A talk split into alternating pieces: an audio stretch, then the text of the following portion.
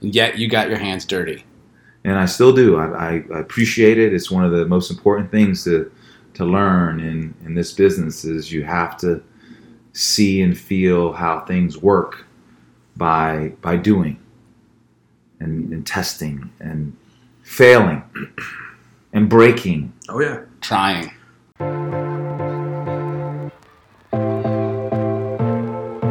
If you are an irrigation professional, old or new, who designs, installs, or maintains high end residential, commercial, or municipal properties, and you want to use technology to improve your business to get a leg up on your competition, even if you're an old school irrigator from the days of hydraulic systems, this show is for you.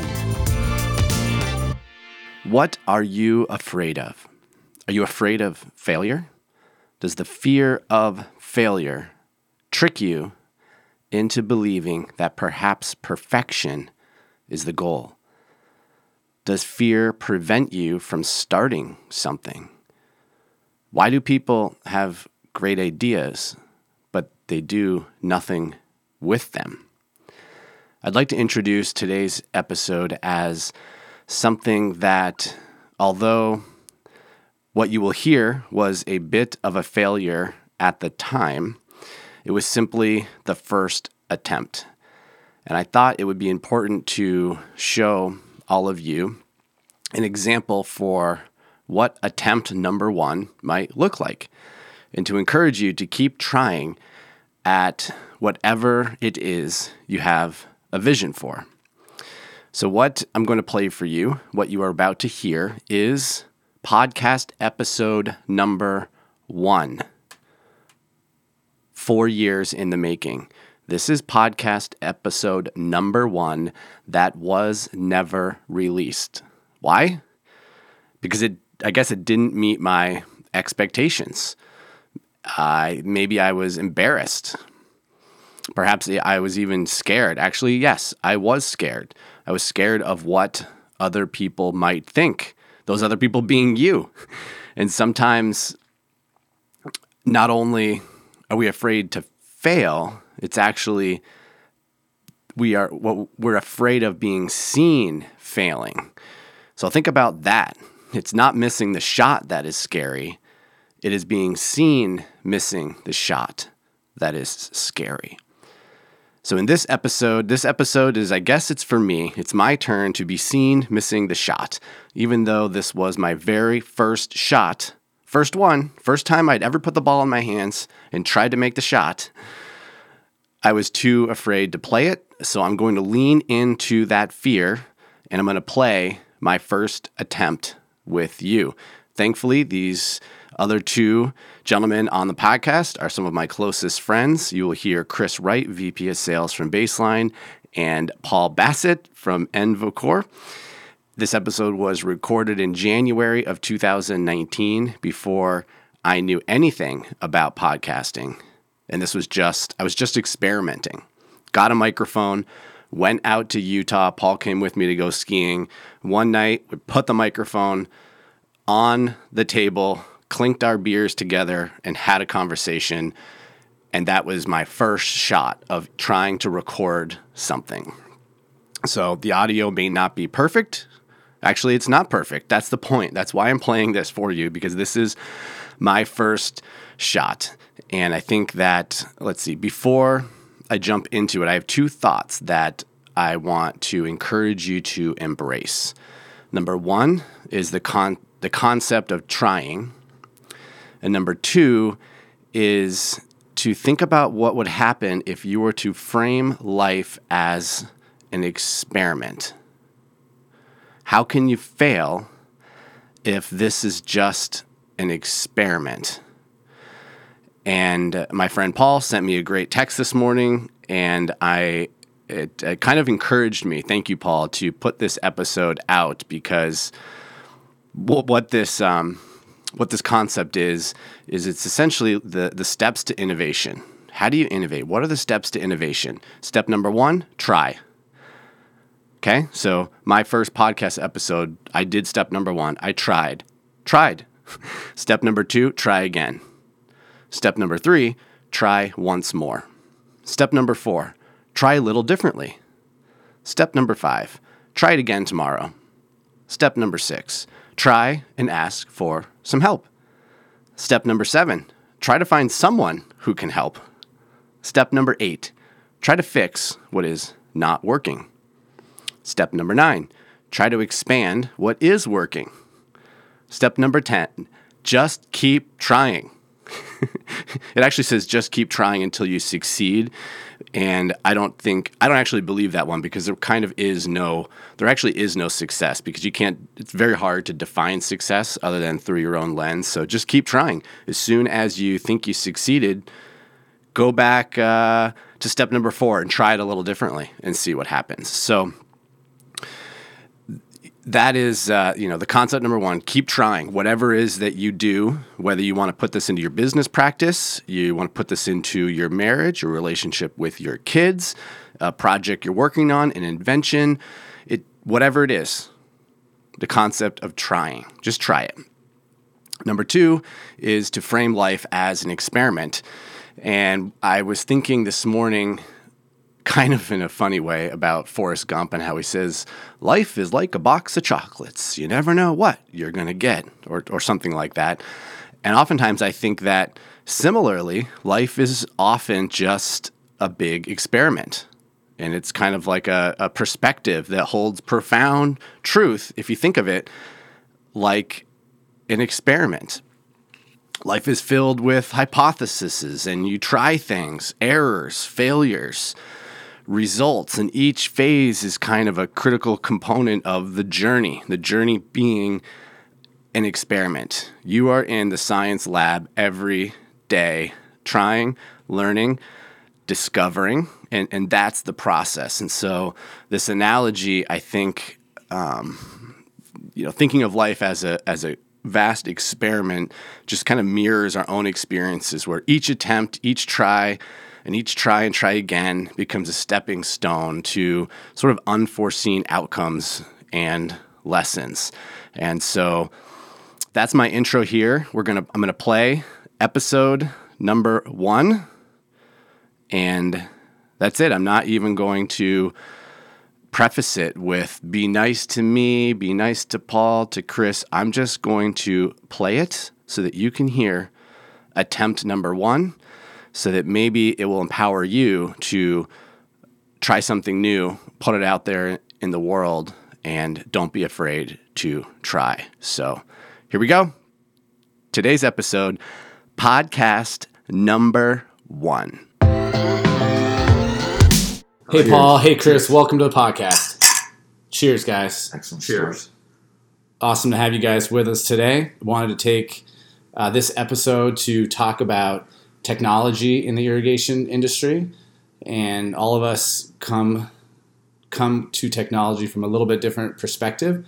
And so I thought we could just talk about where technology's been, where it is, some of the um, strengths, weaknesses, um, problems that are out there, and uh, you know, just kind of kick it off everything technology and irrigation related. So, Paul, why don't you tell us a little bit about your background in the irrigation industry? So I got into the irrigation industry before it was any technology. 31 years ago, Drew. Remember that? You were like eight back then. True, true. Eight. Paul was my first, uh, one of my first boss, first mentor, still mentor today. More of a coach than a boss, but yes, we appreciate that. I remember back when I first started in the irrigation business back in 1988, as a matter of fact. And the first project I ever got into was a Holiday Inn on the Interstate Route 1, Andy, and 175, right by the Enviro Center. I don't know if you remember that. And for those of you listening, that is in Jessup in Baltimore, Maryland. forgot we were we were. If you can't tell by Paul's voice, he's from Baltimore. I'm from Baltimore. Yes, Balmer, Balmer, as we say it back in the day. I sat in a valve box, digging a hole, replacing valves on the side of Route 175, and was enamored at all the pipes and the wires and the dirt and the soil, and was wondering, is this for me? In retrospect, now 31 years later, I unequivocally have more gratitude. Man, in and, my and- life. and you are one of the leading professionals in this space, and yet you got your hands dirty. and I still do. I, I, I appreciate it. It's one of the most important things to to learn in in this business is you have to see and feel how things work by by doing and, and testing and failing and breaking. Oh yeah, Trying. yeah. Things Right. happen in the field that you would never imagine from an engineer's perspective when you're designing the product. Right? Can't account for field anomalies that happen. So, Chris, uh, we've got Chris Wright. He's the VP of Sales for Baseline Controls. When did you get into the irrigation industry? Uh, I got into the industry in 1997, going to work for Rainbird as a contractor specialist in Utah, and have been uh, involved in several different capacities since then, including working for Weathermatic for a time. Uh, was part of the team that brought the MP rotator to market through Walla Walla Sprinkler Company. Was eventually sold to uh, Hunter Industries. Uh, went to work for a distributor as a water conservation advisor for the Western United States, and then uh, came to Baseline eight years ago. Awesome. Gosh, man. So, between the three of us, there is almost 50 years of irrigation knowledge. Because say Paul's it's got half of it. He's got 30. 31 now this year. Right. And so that is from contractors, because I work for a contractor. Paul's worked for a contractor. I don't think you didn't. No, right? So we've got contractor uh, experience, Rainbird experience, MP Rotator experience, um, distribution experience. I worked for Netafim and a distributor and Baseline, uh, irrigation consulting experience, um, performance-based contracting experience. no. It's pretty insane. Well, I've been around the block a few times. It's a lot of knowledge for sure sitting Yes. around the microphone today. We can all just be geeky with ourselves. Sometimes we just, you know, it's like we talk and we're the only ones that know what we do and understand what we do, and we just laugh at ourselves. You know, I wanted to I wanted to share with you guys too that um, you know one of the newer technologies that, that is out there, and I don't know if, if you've been exposed to it yet, Andy, is the the new ultrasonic flow sensor. Hmm. A little bit. That's who who makes it. Um, Netafim makes one. not I know they make that one, but it's Flowmec. Flowmec, but it's They were new. the they were the new product contest Yes, winner yes. of the IA show this year. I just put one of those in at the house to test it. I haven't had to test it yet because we're still in freezing conditions. Mhm. but I'm sort of excited to see really what that does. I mean, it, it really changes the. So, what is the advantage of the ultrasonic sensor? Why? measures the lowest flows in a piping system. Where in in the past, if if say you had a two inch um, service line and a two inch impeller, um, it would not pick up below five gallons a minute. So if you had a leak at two or three gallons a minute, you would never it would never be picked up. Right. So now these things can pick up the lowest flows at quarter gallon a minute, even at a two inch. Yeah, in any size, you've got a much broader range of flow resolution, and then the accuracy of that flow resolution is much higher with ultrasonic than it is with an impeller. So I haven't really seen the values of that yet because I haven't had the chance to run my system because I live in Maryland and it's still cold and freezing. So Right. I'm super excited at the end of the day to test it and see Yeah. the resolution. Well, and I think the real advantage to that kind of technology coming to our industry is that the control technology itself is advancing to the point where it is able to um, see that resolution and respond to it in a way that it hasn't been able to before. So, do you think um, do you think the customers want that type of resolution? Is that you know? So in the past, if would somebody look at the recordings, the data off of an impeller flow sensor, and think they weren't accurate or wonder why they were reading the way they were. If they had a two gallon a minute leak and a manufacturer wasn't picking it up, would they pla place blame on the manufacturer? You don't know what you don't know. Doing You don't know what you don't know. true, Chris. So Previously, it was you know what was coming off an impeller flow sensor was what was actually happening because there wasn't any other known measurement that could be measured against. So now that that uh, data is available, whether or not the end user is uh, qualified to interpret it and utilize it in the right way has yet to be determined. so you're opening new doors, essentially unlocking Absolutely. new data sets that weren't available the, before. raises the bar for water management. Well, and I think what what I've seen is if you're trying to analyze water consumption in a utility meter going into a facility, and you're doing a water balance, and you're trying to balance all of the outputs on a main meter, and you're and you look at it and go, I'm missing a million or two or three million gallons that I can't account for. Have you seen that before, where you're missing all a the million time? gallons? More than a million, yeah. So you know when we try to water balance, So what? What's it? What, tell me. Tell us about a system where you'd be missing a million gallons. What does that look like? How is that possible? So what happens is, you know, when you when you get a utility bill for the year and you analyze it, and then you go and audit an, a, a water system, and you look at the toilets and you look at the showers and the urinals and the irrigation, and you determine how much water is supposed to be going through all of them, and you you balance it based on the utility bill, and the utility bill says. I've used 50 million, but I've only accounted for 45 million. so you're just like a check and a balance. The bill Mm-hmm. says X, and you're trying to validate where where did that water go? And potentially, if you go and you look at an irrigation system that might have a flow sensor that has an old impeller technology and it never detected a two or three or five gallon a minute leak. I mean, uh, you know, a one gallon a minute leak is 500,000 gallons a year, Right. right? So if you got a four gallon a minute leak, you have a couple million gallons that you you can't account for, Mhm. right? Right. So that's really where the granularity comes into is that you can now account for those smaller leaks that really do add up over time. Right. And as Mhm. water sourcing becomes more finite and more expensive, having that kind of resolution is um, more important as you're looking to manage the resource.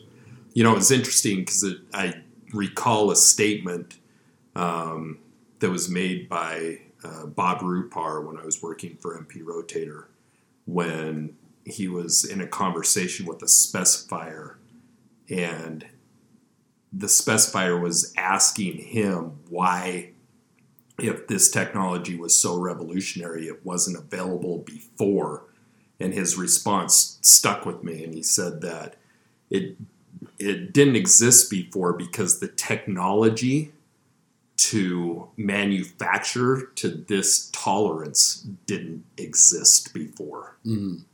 right? So as technology advances and we become more sophisticated in what we're able to do with technology from not only a coding perspective but also from a manufacturing perspective, it's just raising the bar. Yeah, it's not really a why didn't I think of this before? products, Even right. if you thought of it, you, You- couldn't it just produce wasn't it. possible. So one innovation, meaning manufacturing innovation, then can lead to something in our industry like the precision of a high efficiency device. Correct.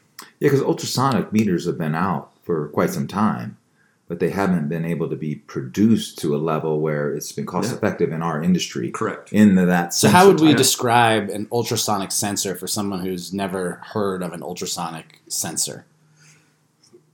Uh, Not that we're any of us are engineers here can describe it in an engineering right. manner, but Right. so it, why don't you just talk? Why don't we talk So about how a traditional meter a works? tr- traditional flow sensor has an impeller that is in touch with the flow of water going through the pipe that turns and like a pro- paddle wheel. like a paddle wheel, and it produces a pulse, and you connect a device to it and count the pulses, and then you are able to interpret that data to see how much flow is going through that pipe based on the number of pulses generated from that paddle wheel.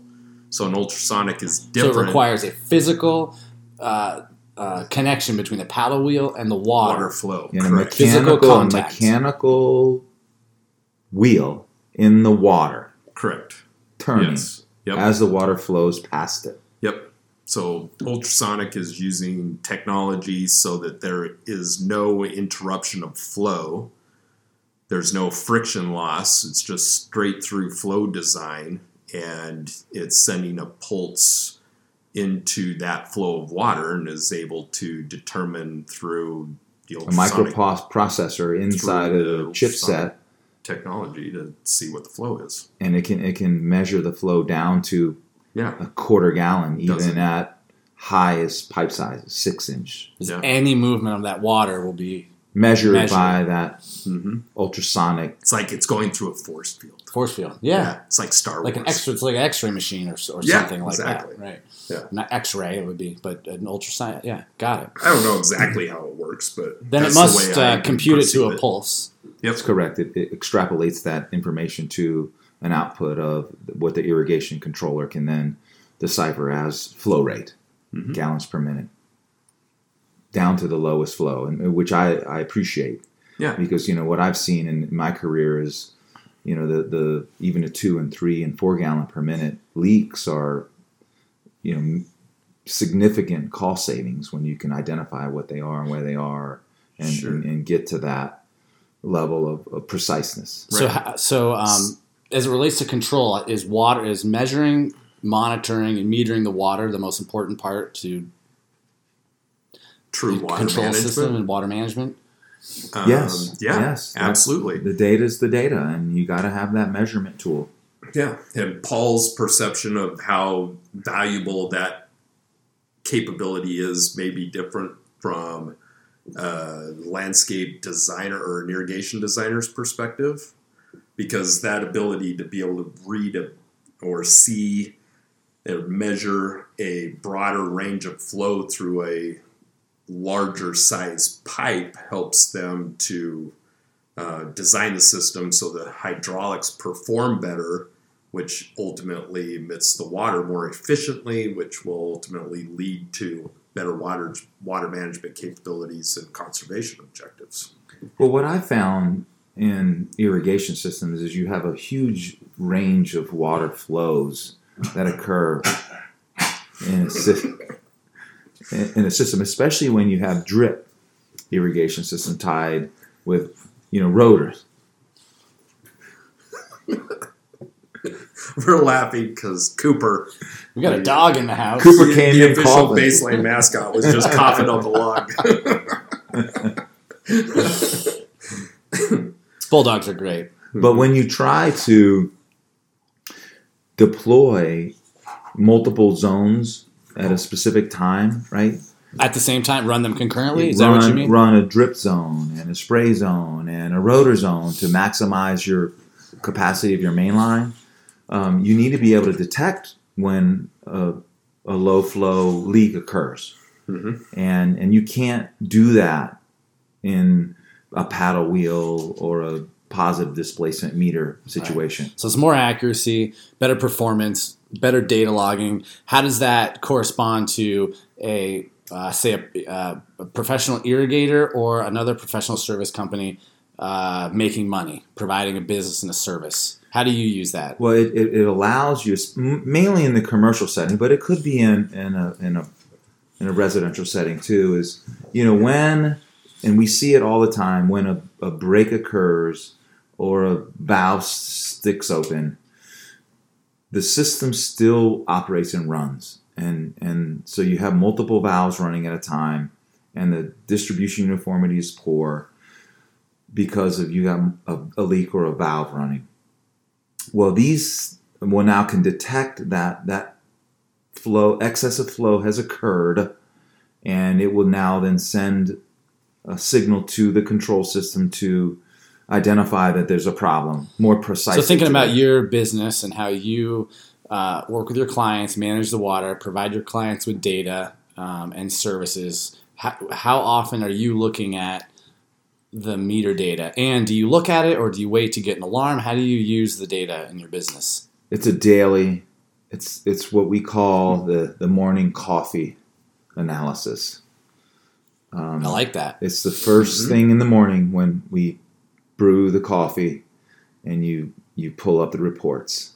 So just you- like somebody might pull up a a financial report or a sales report or a labor report, you're pulling up water use report first thing in the morning over your single coffee. day. And It- how many sites do you look at?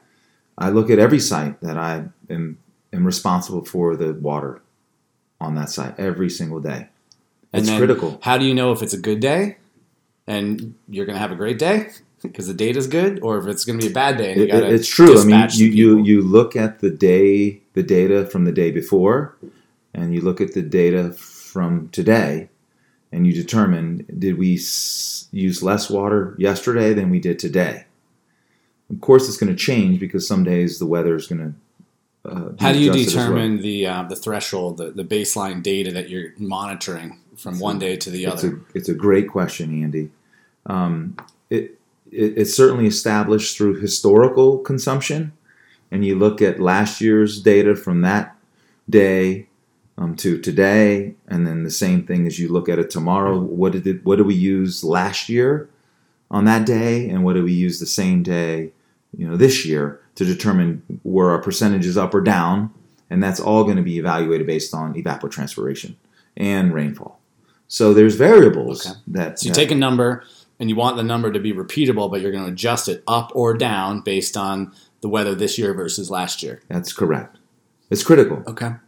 and it is. It's about the, what, what the what we establish as the baseline consumption of water.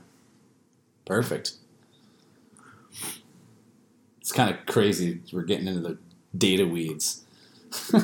Yeah, well, it's interesting to note that there's, you know, effort being uh, put into a, a visual or uh, manual type uh, evaluation of water use on a daily basis. So what what What um, can what can automate that? so out of all the irrigation systems that are out there, you got mostly residential systems in terms of number of let's say controllers out there and number of sprinklers. But of all the systems, residential, commercial, municipality, institutional, what percentage, if you had to guess, have a are metered? What percent are, are is the system recording the water usage? Probably way less than half. Like- is what I've seen. I, less than ten percent, I would think. Like how many homes Well, I think monitor the water It's use through the control system? you're, you're right. It's Probably one percent. highly regional, but on a residential level, it's you're probably right. Yeah, But less than I think the 1%, the I would focus is on the large water users versus the uh, residential users um, to discover where true savings could be captured in conservation. So I think what we're sort of you've been talking about metering water this whole time, and I think that, like you said, metering, metering, measuring, and monitoring the water is likely the most important aspect of an irrigation control system. And so it sounds like there's going to be a lot more metering happening. If no residential systems have metering, will will there be a time when every residential system has a water meter? I, on the irrigation system specifically that's being monitored. Again, I think it's regionally because there's already areas in California where that's a requirement. So any new irrigation system that goes in needs to be installed with a smart controller with a flow sensor associated with it, whether it's residential or commercial. Right, and then maybe will there be maybe there needs to be a standard just because you have a flow sensor. Not all flow sensors are even sense, created equal, sure. or record the right amount of information, or report the necessary data that's needed to make a decision. True. Which brings into context the advancement of technology as it relates to the industry and the uh, um, quality of data that you get from the new technology that didn't exist before. And I think too, what happens is the cost of water is really attributable to the technology.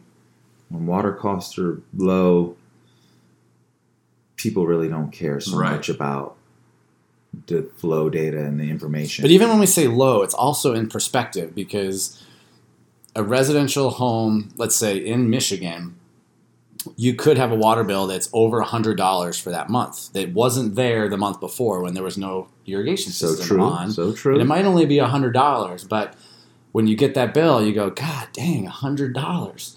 and maybe it only needed to run half the amount of time that was actually running because it wasn't programmed correctly. That if there was a way that on a daily basis you knew your spend on water, you might decide to either so get true. out your phone That's and make a decision or go to the garage Yeah, and turn the to die. That is very But true. It's a, it's the daily dollar. From I like it. I mean, that's what I've I learned. know, but it's the daily dollar. Chris. think about it. What's the cost of your daily latte? Right? Yeah, but you go to Starbucks you and what, you're paying you're paying over five dollars for a grande hurts. latte, and It I'm- hurts I much get more. my I get my water bill and I'm paying three dollars and I think sixty something cents per thousand gallons. It- it- but, Right? it, but it's different when it's water and energy. I no, no, real Yeah, dollars. what- this whole per thousand when I- I know, but what what's the real cost of our or the real benefit or the real value of our water resource that gets taken for granted? I know when and I get that brings up the whole discussion too of of the you know cost of water is not high enough to make people care nor is the cost of water high enough to make those that manage the water resource in a landscape irrigation application care enough to understand and learn the technology that's available to help conserve that water resource. And i think that is a completely different discussion which we've touched on today But the water agency is likely cost maximizing the cost of water right now, so they get the high. They get Yes. the, they can make the most amount of money based on cost and it's volume. already So been shown that you know you know these water districts they implement these uh, conservation programs and rebates and you know cash for grass and all that to save water and then all of a sudden they're saving so much water they're not making money on selling any water and then they're like oh got to raise shit the price. got to raise the price or we got to stop our conservation efforts because we're not making money anymore as a water agency. We're not able, able to cover our our expenses associated with the organization. So it's all just it's all big business. well, they, they they have to increase their their rate of the water, is what I've seen, um, because they The more have, you save, the more the price is going to have to go up. has to go so up. it's a self fulfilling raise in price. Right. And it's got to be a you know common Unless there's commitment just no water. across the users, across the uh, purveyors, across the you know manufacturers of technology that manage it, et cetera, et cetera. So it's got to be a holistic approach that is difficult to orchestrate. Well, here's what I've learned, guys, is I now have a device on my water meter that I can measure every gallon, every minute, every day. And what I see throughout the day is I, I, I can know when a toilet gets flushed in the house, and I know when the dishwasher runs, and I see when the shower runs, and I see when the irrigation turns on, and turns off. But I also see and I saw when the toilet valve stuck, Stuck on. right? Yeah. So is the data changing your behavior? It ha- it's tremendously changing my behavior because now I, I see when that toilet valve stuck on for eight hours and it was running for five gallons a minute and it consumed a thousand gallons and that actually cost me 12 bucks. Yes, in theory, Chris, yeah, it was a couple lattes, but but, for me, I know what my fixed costs are a month in electric and water and you know that's how i budget you know those things and when it goes out of that you know it kind of disturbs me that i don't want to pay that so i want to it empowers me to want to change Interesting. Yep. right so i think for me it Becomes a lifestyle. Because you know. If you don't Right. know, you don't know, but now you know. and we Right. what what i think we see is true Yeah. it sounded like a rap song or something. But really, and, and, and I thought of this, gosh, probably 10 years ago or, or more, is that really what we need to do is, is give the homeowners more insight into really what they're using in a daily basis in their water Yeah. so they can decide. But they So- don't have that. Here's the question, right? So the reason why I'm willing to pay five dollars for a latte at Starbucks or any other coffee house is because when I go in, I'm looking for the experience, right? There's something about that experience of going into the coffee house, laying down five dollars, getting a 16 ounce cup of coffee that makes me feel like I'm experiencing something uh, uh, beneficial in my day, right? So, how do we turn water conservation and um, Into the steward, experience. stewardship of the water resource into some experience that's compelling? It's the daily right? coffee. Maybe It could be, and it's talking a daily water consumption. Right. You put a little module on the refrigerator that shows everyone in the household And if what you think we about used it, in water you yesterday. think about it, it, you look at what Apple has done recently with their report that you get on your phone that tells you what Your your, screen weekly time. screen Screen time is, right? Because they know you that- were down. So they're making it a You were- lifestyle thing, making you aware of how much water you're using and whether that's a good thing So or then we, we apply time. a little application, Drew, to everybody's phone in the family that they all have access to. And they now can look. What did we use in water yesterday? Yeah. What did we use today? What's our what we household water consumption Compared goal? to John's household next door. And are you more efficient than they are? Right? That's the key. Whether it's irrigation or water. Well, Nest does that, right?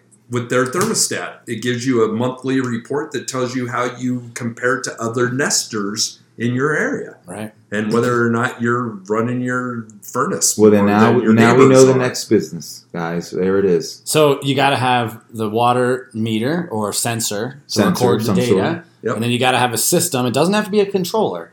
You got to have a Doesn't. system to report the data back to the cloud to have a device that can produce the data, the reports, Yeah. or a combination of both, where you replace you add a you add a sensor and replace the control system. Or it could be one or the other, or we can then clone the existing. So why? What's coming preventing Nest from just adding a water sensor and then it goes into their report? They're already producing the report. They just got to add more sensing Devices, devices. Well, beautiful. Right. As home automation becomes more prevalent and integrations and open APIs become uh, more commonplace in technology development, you'll see more and more of that. I mean, it's our turn. I mean, we're, it's it's it's ripe for us to take our experience and knowledge to integrate into home automation and change the way people look and feel and touch water. Yeah. Yeah, awesome. Well, I've always said that Tuesday night at 8 p.m. is a shitty reason to water. you have Yeah. that was it. You clone that? Just just because it's on the program on the controller doesn't mean it's time to water. Unless that's the only time available. Otherwise, it should be watering when it's time to water, Exactly. not when the t- clock says it's time to water. Right. Right. Awesome. Very insightful stuff, guys. Thanks so much for being on the podcast today. You're wonderful. My best bros. Cheers. Cheers.